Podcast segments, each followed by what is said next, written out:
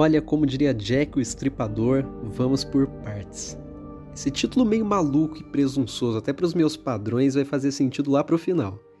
É melhor começar de leve falando sobre a obra, o gênero de terror cósmico e, por fim, sobre o autor. Saudações a todos, Pedro Batera quem vos fala.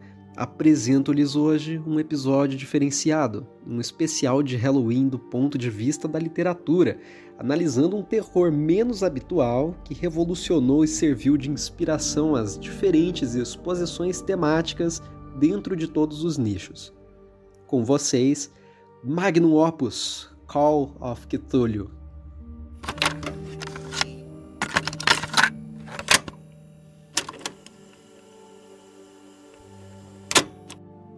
Call of Cthulhu, ou O Chamado de Cthulhu, é um conto e para começo de conversa, o que é um conto?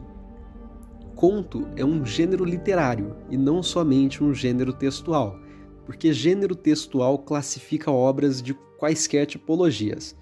O tipo de um texto pode ser narrativo, injuntivo, descritivo, expositivo ou dissertativo, dependendo de qual função da linguagem ali predomina mas eu tô sentindo que isso está se tornando muito técnico e ninguém aqui veio para me ouvir falando sobre funções de linguagem e elementos de comunicação. Então, isso a gente guarda para a próxima. O que importa é que os gêneros textuais são mais abrangentes e os literários mais específicos, porque classificam a literatura, que por definição prioriza o uso estético da linguagem escrita. A gente classifica os literários pela forma, eles podem ser narrativos, dramáticos, líricos ou épicos, e o conto é precisamente um gênero literário narrativo curto de ficção, com seres, acontecimentos e leis próprias. Vamos nos ater a essa definição para prosseguir. Um conto tem necessariamente todas as características de uma narrativa, assim como um romance precisa de personagens, um narrador, espaço, tempo e enredo. A diferença é que o conto é linear e conciso, mais curto, enquanto o romance desenvolve o meio social e psicológico dos eventos construindo seu próprio universo mimético. E aí você me diz, ok, Pedro Batera, mas onde entra o terror nessa salada? Bem, o terror também é uma narrativa com todos os elementos necessários, mas ele se diferencia substancialmente pela temática, ou seja, um padrão estético a ser seguido, de caráter particular. É algo que define escolhas de design, da atmosfera do gênero, a ambientação, a construção de mundo. E agora tudo começa a fazer muito sentido, saca só. Vamos retomar a característica primordial que eu dei ao conto aqui. Eu defini como uma narrativa ficcional. Esse é o ponto crucial para entender Lovecraft, olha. Momento Wikipedia. Esse homem viveu entre o final do século XIX e o começo do século XX, e ele foi precursor de todo o terror moderno. Se Stephen King é o pai desse terror contemporâneo, H.P. Lovecraft é o avô. Sim, Howard Phillips Lovecraft foi a influência maior de Stephen King, uma inspiração. E digo mais, se é assim, Edgar Allan Poe é o bisavô da abordagem da temática, isso porque Lovecraft bebeu das fontes dele. Mas tem uma diferença de suma importância entre Alan Poe e o HP: a introdução dos acontecimentos ficcionais mesclados ao terror. É aqui que a nomenclatura de terror cósmico ganha forma e sentido. E é aqui que tudo começa a ficar curioso e interessante. Ao conduzir o terror e o horror por esses outros vieses, o Lovecraft permite outras facetas do medo, em especial o desespero e o pavor do que não se conhece. Uma observação é importante aqui também o nosso dito cujo tinha firme na sua ideologia o medo da ciência. É que curioso. Ele pensava que a curiosidade humana ia levar todo mundo ao frenesi, porque a gente acabaria se metendo com coisas maiores que nós. Isso fazia com que ele morresse de medo do desconhecido. E daí vem o reflexo na escrita. Cósmico. É cósmico porque o que assombra vem do além, vem de um desconhecido distante. A partir daí, ele junta o receio sentido pela ciência com o receio do ocultismo. A relação de criatividade do Lovecraft surge assim. Alguns recursos são muito perceptíveis nas obras dele. Primeiro, Lovecraft concebeu um universo imaginário inteiro, conhecido como Necronomicon, e criou toda uma história para o mesmo. Particularmente, eu já acho impressionante todo mundo que tem essa capacidade. É como Tolkien criando línguas e dialetos distintos para cada nação idealizada por ele. Segundo, do Necronomicon surgem os monstros tão emblemáticos dentro da cultura pop. Azathoth, Nyarlathotep, Yog-Sothoth e, óbvio, o mais conhecido deles, protagonista nesse meu ensaio, o Cthulhu. A influência disso é poderosa em todos os nichos, como eu citei lá no início. Na música, inspirou Metallica, nos quadrinhos o Neil Gaiman, nos livros, claro, Stephen King, nos filmes, caramba, muita coisa, mas dá para citar Alien mais diretamente, nos videogames Bloodborne, isso ainda sem contar um sistema inteiro de RPG de mesa homônimo. Tudo que a gente vê no gênero pode ser associado ao Lovecraft. Tudo, em qualquer mídia, independentemente, porque essa influência transcende o formato da obra. Terceiro, a narrativa é pautada de forma investigativa. Olha a influência do Edgar Allan Poe aí mais uma vez. Normalmente os contos começam lentos e gradativamente se tornam insanos e mais sobrenaturais, com momentos quase incompreensíveis. Quarto, tudo relacionado aos The Great Ones é construído com a pretensão de não ter um sentido lógico ou racional.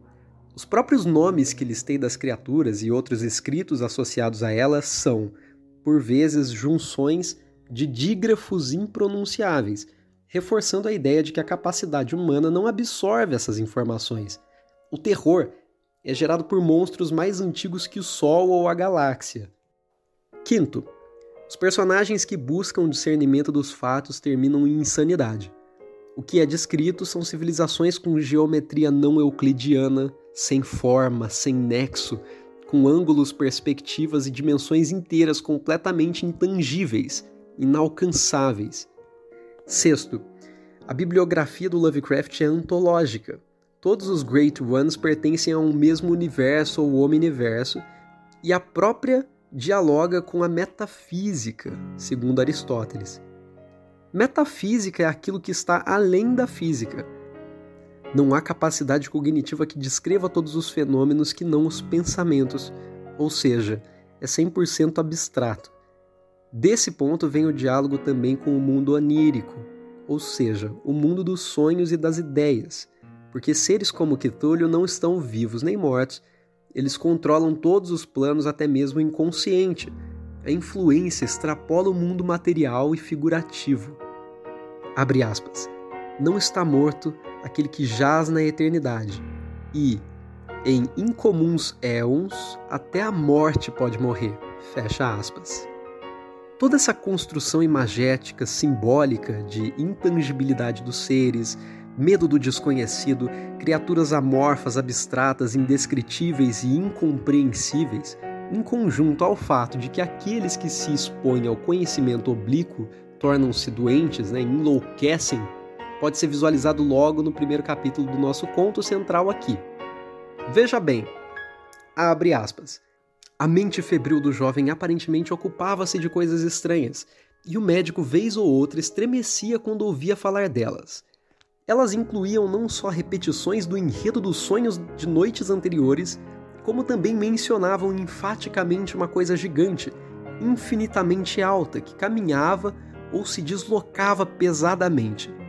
Em nenhum momento ele descreveu completamente a coisa, mas o emprego ocasional de algumas palavras desconexas repetidas pelo Dr. Toby convenceu o professor de que se tratava da mesma inominável monstruosidade que o jovem tentara reproduzir em sua escultura onírica.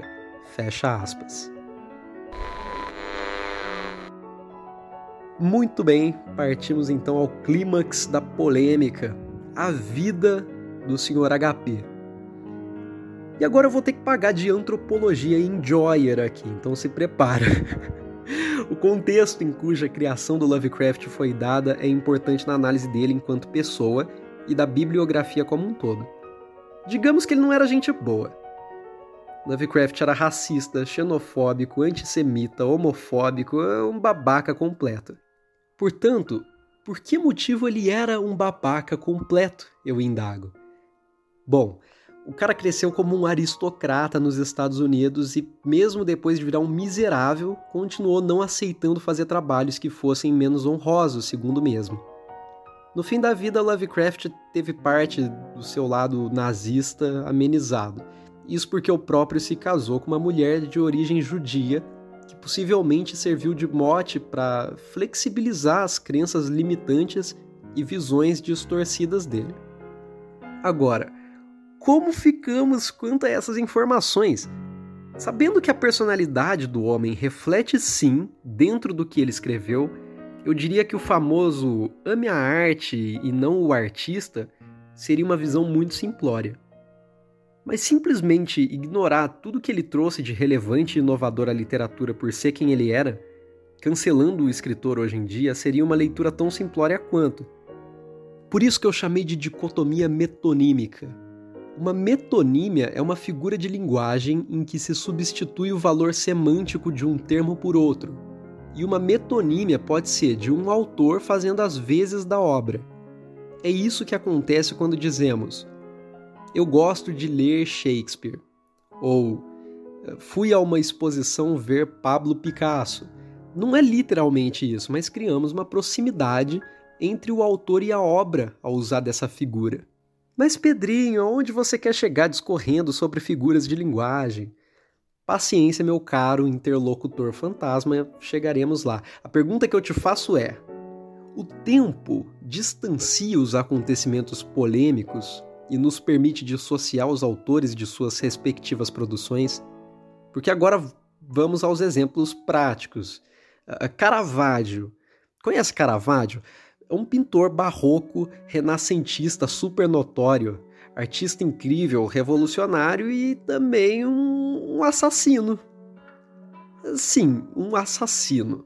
Em contrapartida, ele foi um assassino em um tempo tão distante do meu que isso afeta menos do que deveria minha visão sobre ele.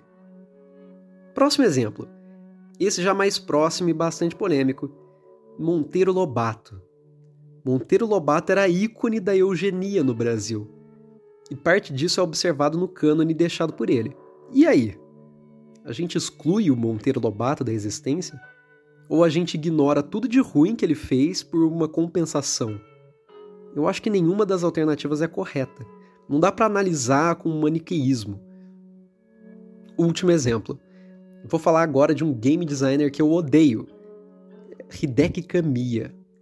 Eu sou grato por ter sido bloqueado por esse infeliz no Twitter. Um cara xenofóbico e intolerante, é desprezível. Mas também é o criador de Bayonetta e Devil May Cry. Esta última que tá entre minhas franquias de jogos favoritas. E aí, como eu fico? Eu odeio esse homem, mas como eu vou boicotar uma das sagas de jogos mais queridas por mim? O Dante do Devil May Cry é basicamente meu personagem favorito da história dos videogames, cara, não tem como. Enfim, a discussão pode ou não ser muito densa, depende do seu pragmatismo quanto ao assunto. O que é indiscutível, contudo, é que a questão é delicada e demanda certo exercício mental. Para encerrar, por último, mas não menos importante, minhas indicações de sempre. Primeiro, o Nerdologia fez um vídeo sobre a vida do Lovecraft que ressalta bastante o corpo social no qual ele estava inserido. É um ensaio super legal. Depois tem o Gustavo Cunha, do antigo Jujuba Atômica, que fez um vídeo que apresenta os contos do nosso autor. E por último, também tem um vídeo ensaio muito bacana do canal Entre Planos, que relaciona a dificuldade de adaptar o terror cósmico para o cinema. Very well! Acho que era isso que eu tinha para comentar por hoje. É o último dia do mês, quase que esse podcast não sai a tempo, quase que ficamos sem um programa aqui esse mês e, consequentemente, sem especial de Halloween. Mas, se esse parágrafo está sendo lido, é porque tudo deu certo. De todas as mídias que eu consumo, livros são aquelas que menos tenho tempo e espaço para comentar sobre, então agradeço a quem tenha ficado até o final. Quem sabe eu não possa trazer mais disso eventualmente. Até lá, se cuidem e bebam água. Minhas formas de contato estão sempre na descrição. É isso. Leiam Lovecraft. Namastê.